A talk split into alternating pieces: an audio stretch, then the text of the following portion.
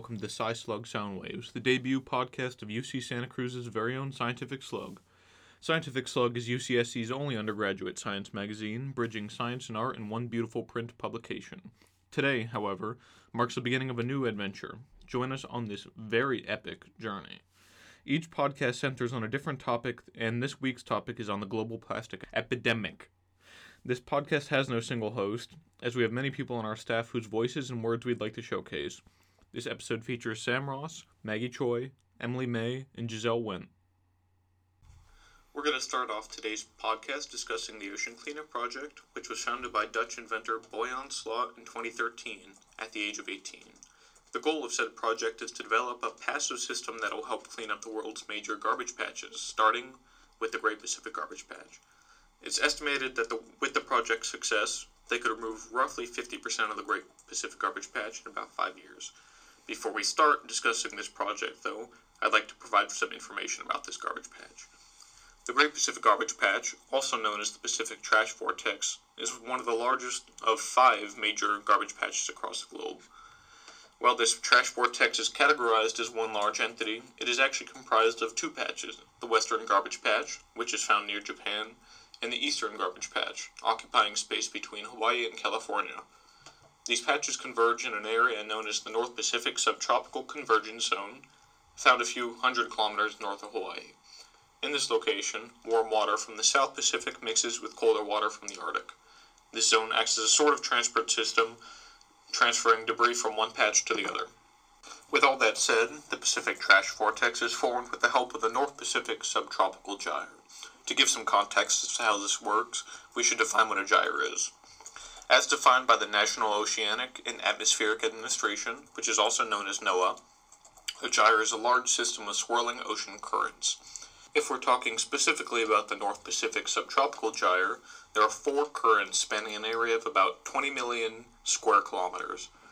It's worth noting that the Great Pacific Garbage Patch is not actually a quote unquote island of trash, as it's mostly made up of non biodegradable microplastics, most of which are not visible by the naked eye. As a matter of fact, you can't even see a, gi- giant patch of garbage through the satellite imagery. The only real visual indicator of this trash vortex is the watercolor, which could be described as a murky stew mixed with some larger pieces of trash, such as fishing gear. However, it is believed that under the Pacific trash vortex there's a massive trash deposit, almost like an underwater landfill. Now that we have the context of the situation, we can properly discuss the Ocean Cleanup Project. The backbone of this project is a massive floater that sits on the ocean's surface and collects trash floating, as well as trash just under the surface. The floater is equipped with skirts and a cork line uh, designed to ensure that trash will neither float under or over the floater. This floater uses a passive system, uh, mostly because it'd be pretty wasteful in terms of energy to have a active system such as a motor or batteries or something. Um, and how this passive system works is that it relies on wind, waves, and the current to carry both the system and the plastic it traps. In addition to this, there's a sea anchor to prevent it from moving too quickly, and a flexible design in order to withstand storms. When there is a lot of trash built up, a boat will come and collect the waste. Some major concerns of the project would be long term ecological damage, as well as potential damage to ships traveling nearby. Fortunately, they thought of this too. Extensive monitoring of the system shows that there is no massive interference or entanglement with marine life. In regards to ships, there are no major shipping routes near the Great Pacific Garbage Patch, but there are safety features planned for the floater just in case. These include safeguards like lanterns, radar deflectors, GPS, and anti collision beacons. Now it's time to pass the podcast over to Maggie, who will be discussing the American mentality on plastic use. While the Ocean Cleanup Project plays a vital role in reducing humanity's plastic waste, the American mentality on plastic is still centered on disposability and convenience. We live in a plastic world very much like Barbie does. We frequently use plastics, but do we know what it's made of? Plastic is a solid mixture of petroleum, coal, and natural gas, subjected under high pressure, followed by cooling. It has widely useful applications. It provides insulation for charging cables, which would otherwise be exposed to environmental threats or electrical leakage. Spandex, nylon, and polyester provide stretchiness and flexibility in yoga pants. not to mention the sweat wicking fabrics that dry fast. Plastics even play a role in surgeries that reroute blood around a blocked artery. It's such a reliable material that it's hard to imagine life without it, but it was non existent before the 1900s. It was first synthesized from phenol and formaldehyde by Leo Hendrik Baekeland in 1907. It became popular with the advent of the modern lifestyle and the adoption of plastic bags by major grocery outlets. The modern lifestyle was characterized by convenience and cleanliness. Plastics played a large role in the design of household cleaning supplies and equipment which have transformed household chores from a full time job to a task on a checklist. If money wasn't an issue, then buying disposable tools was like exchanging money for time. Time used for household work could be converted into time for other activities, such as spending time with family or relaxing. Starting from the 1980s, large supermarket chains switched to plastic bags because they were convenient and more durable than paper bags. From a manufacturer's standpoint, producing bags from a cheap material was a financially smart move. Since the prices of petroleum have been decreasing, making plastic is cheaper than recycling them. The cost of recycling plastic goes towards paying workers for separating recyclable plastic from trash that belongs in the landfill. It is more profitable to produce plastic than recycle them. With the trend of increasing disposability, there has been a shift from reusing to disposing. This rests upon the assumption that someone would take care of plastic waste. In America, that used to be the case until China cut back on plastic trash imports starting in 2017. As a result, awareness in America, that used to be the case until China cut back on plastic trash imports starting in 2017. As a result, awareness of plastic waste increased, but it is difficult to cut ties with plastic. We are forced into dependency because many things are made of plastic. For example, when you go grocery shopping, some items may be wrapped in plastic. You have the choice to buy it or leave it, but many of us will choose the former, especially if we need that item. In the news, we hear about the damaging consequences of plastics on wildlife and the uncertain future of our environment. This begs the question of how to minimize our plastic consumption. What can we do to discourage plastic use? How can we achieve the freedom to live a plastic free lifestyle? These questions center around the assumption that plastic is the bad guy. A paradox arises when we look at the history of plastics. Its original purpose was to reduce our usage of paper bags, which posed a deforestation problem. The new alternative would last longer, more than a paper bag would. Yet America has developed a habit of getting rid of plastics. The majority of plastic bags end up in landfills, where it takes at least 500 to 1,000 years to decompose.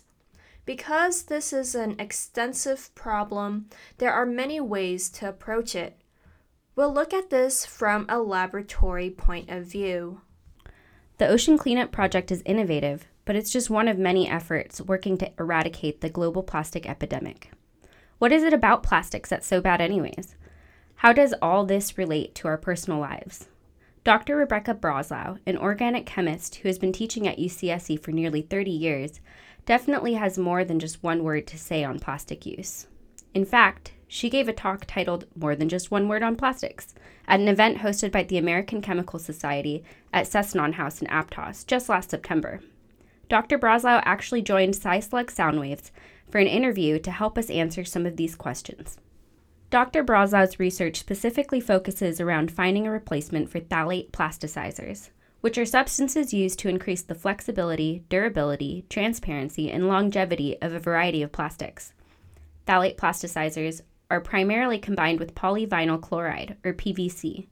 This chemical combination is commonly used in a number of consumer goods, including building materials, construction, piping, packaging, and in hospitals in things such as blood bags. At a molecular level, the monomer phthalates actually migrate out of the long plastic polymer chains that they're mixed with and make their way out into our environment and even into our bodies. Like literally, these plasticizers are even in our mac and cheese.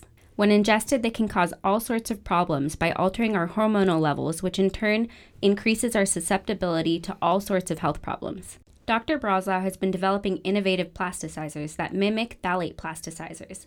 These mimics do not leach out the way the regular plasticizers do. We started our interview talking about how humans got to this point of plastic dependence.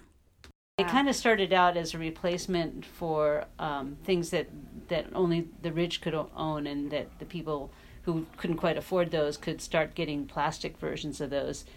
And it wasn't until the 60s that we really started having early 60s, late 50s disposable single use items. And I think that's where our society has really uh, made a big mistake. And I'm not just talking about American society, I'm talking about current modern society in terms of disposable plastics for single use items and you know there is a convenience there there's a sanitary aspect there's uniformity. If you buy um, you know a, a, piece of medical tubing and you're a hospital you know that this is going to be sanitary. You'll know that it'll fit to your machine. You know you can sterilize it.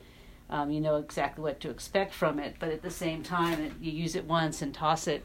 And right now we're really bad at recycling and most of the plastics have a very very long lifetime for decomposition way beyond our lifetimes and we're just behaving like we can throw it away but there is no away it's not realistic for us to let go of everything but at the same time we have to stop being such consumers because there's we're really bad. If we could recycle 99.9% of the plastics we use, that would be a different story, but we can't.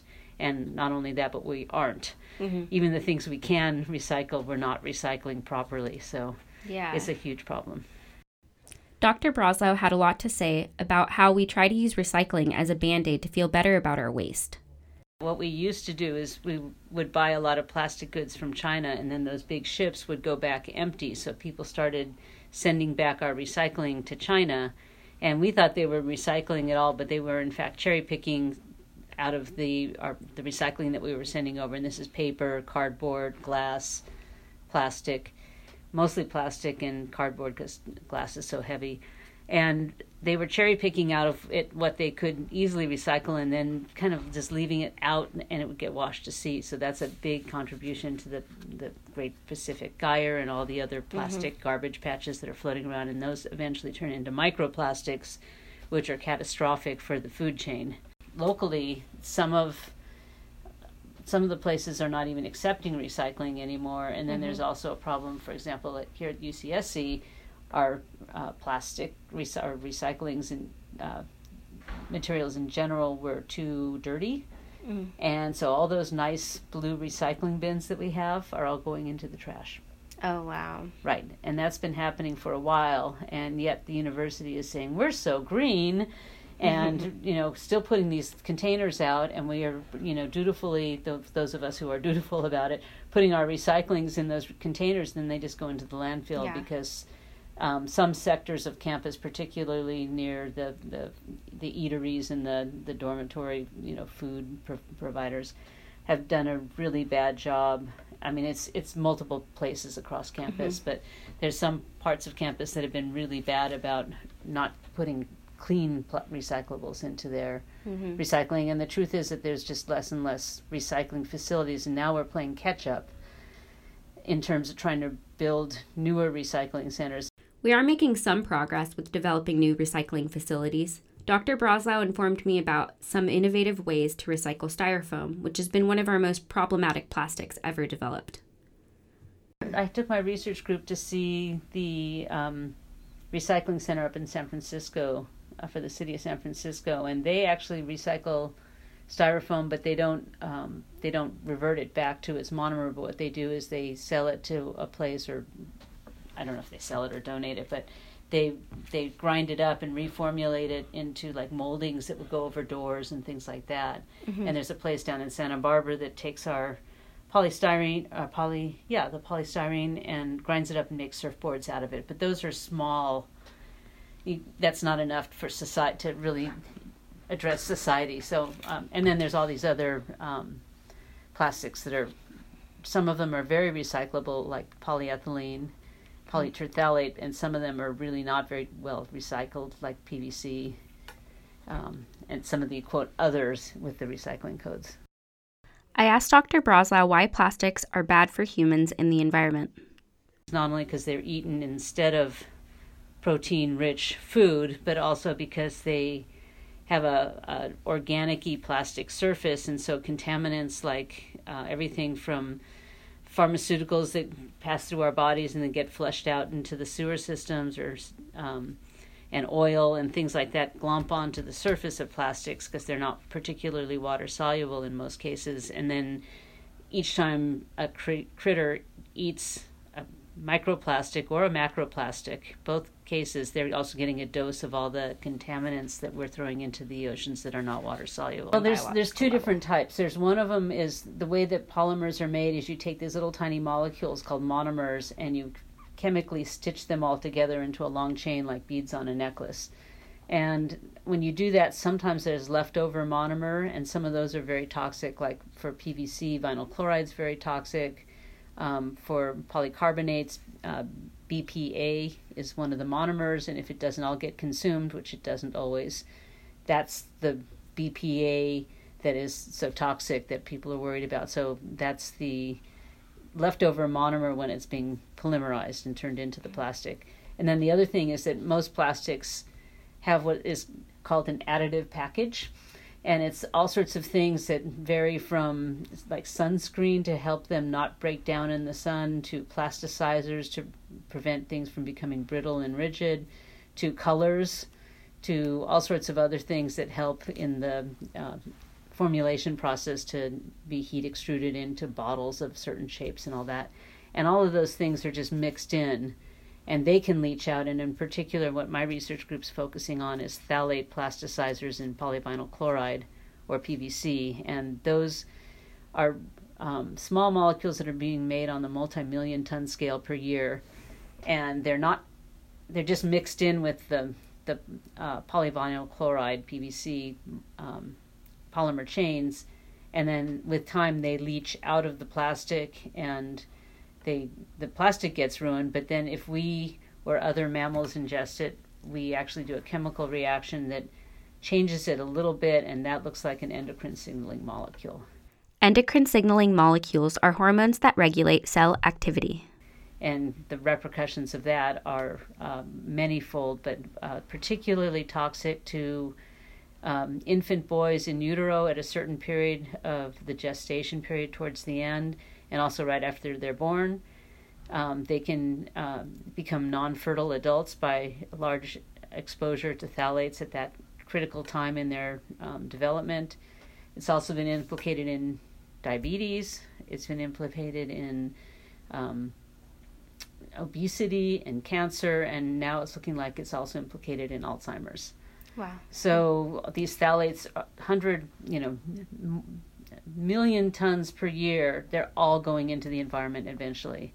And so that's what we're working on now is to try to develop things that could take their place that are one not shaped like a phthalate so that they won't become endocrine disruptors and two that they're physically attached to the polymer so they won't leach out and um, we want them to be environmentally benign as well her research began with the development of triazole bearing esters and shifted to just long ether chains being used as phthalate plasticizer replacements.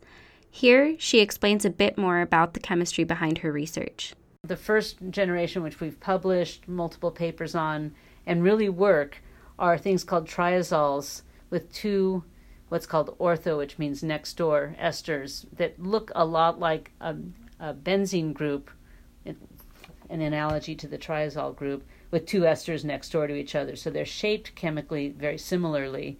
So we thought, okay, well, if we want to get rid of phthalates, let's make something that looks like phthalate, but we can physically attach in an economic fashion so that industry could actually, uh, you know, incorporate this into their uh, manufacturing processes. And it worked, but what we found out is that um, my sister looked at these molecules and having taken organic chemistry once in her life and it was a really bad bad nightmare in her memory. She forgot it all. And she said these things look like frogs.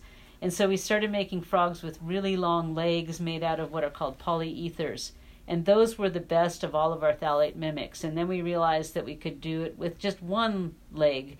We call those um, um, uh, tadpoles mm. and th- instead of a leg it's a tail so to speak and just in terms of our analogy and having one really long polyether tail seems to work just as well and it still is attached to the pvc and now we're giving up on the triazoles completely and just attaching those long legs to pvc by a variety of different methods and those seem to be um, plasticizing and the word plasticizing means that they become more flexible and moldable at lower temperatures rather than brittle and rigid.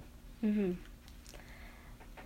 So it's just the method of attachment that allows them not to leach out. Yes, yes, we're chemically are... putting a bond between whatever plasticizer we're using, whether it's the phthalate mimic or just a long chain of polyethers, and the PVC backbone, so that they're physically attached and can't just leach out because they're they're actually bonded together.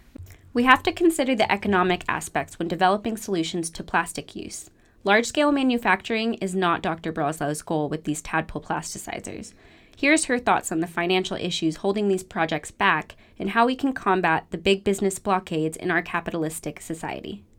The plastics or the PVC industry in particular, which we're targeting, um, is is absolutely huge. And so they've got these giant refineries and it's like trying to get a large ship like the queen mary to turn. Hmm. they've already got all their supply lines established. They've got all their protocols for safety and where they're you know where they're buying their things from and how they're converting whatever their raw materials are into the plasticizers and the piping going in to mix it with the pvc uh, that they've already made and getting them to retool and refigure out supply routes and things like that is very costly mm-hmm. and takes a long time. So industry's been they know they have to get rid of phthalates because they the governments of the US and in Europe and now in Japan are starting to make certain phthalates illegal to use in in commodity plastics we haven't quite done that, mostly for childcare articles, but we're moving in that direction. But I spoke to a high level guy who had contacted me last Christmas, um, interested in our technology, and he said, honestly, until we're until they make it illegal, we're just going to keep using larger and larger molecular weight phthalates rather than change the technology because it just costs too much we're hoping that we can do enough at, on the tiny scale here in Santa Cruz that uh, would make industry be really um, willing to change their formulations over time and adopt these, uh, uh, I would say, greener methods. And the other thing too is that it, it's great PR for them to say that we have gotten rid of phthalates. Uh, you know, for their customers and things like that. And I think eventually the legislation is going to force them to do it anyways. Dr. Braslau doesn't believe a plastic free world will ever be feasible, but she does believe we can get better at our plastic use. Here's what she had to say when I asked if she thought humans could ever become independent of plastics.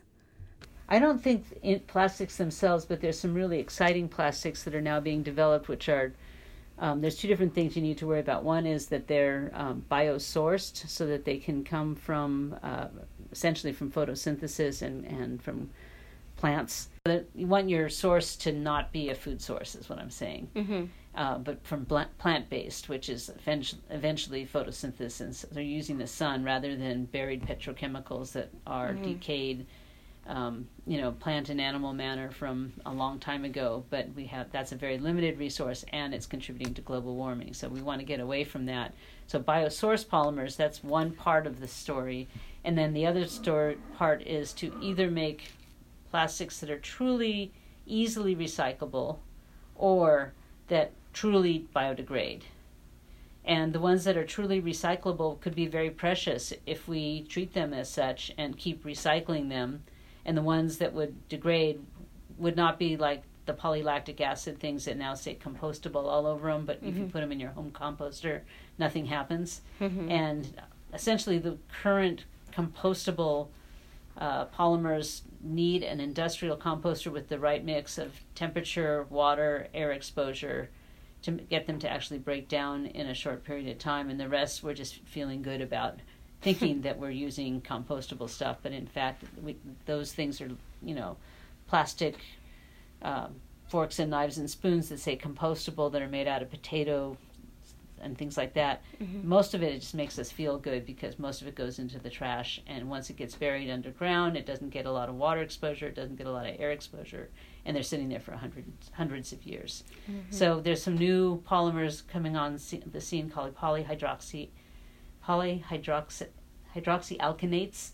They're mm-hmm. sort of related to uh, polylactic acid in chemical structure, and they can actually tweak the structures of these things to give uh, half lives of, of, decomposition in normal circumstances that are viable to actually have them decompose. If you haven't yet been convinced to make some of these lifestyle changes, here's a clip about why Dr. Braslau thinks we should care about all this.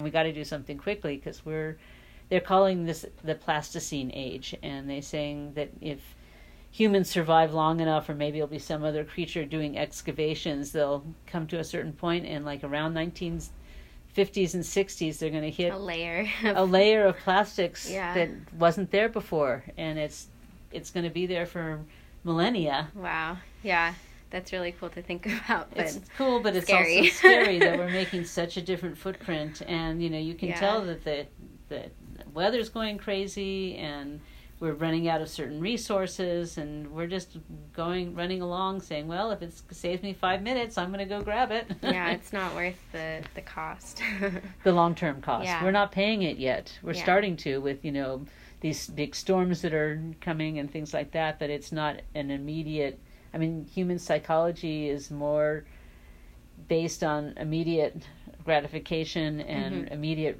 uh, feedback. Yeah, I work with little kids, so I always think about them. I'm like, what? Like, what are this they is the world see? that I'm being left with. Like, what mm-hmm. are they mm-hmm. going to see? Yeah, and they can see some wonderful things because of science, and they're going to also have a lot of problems. You might be wondering, what can I even do?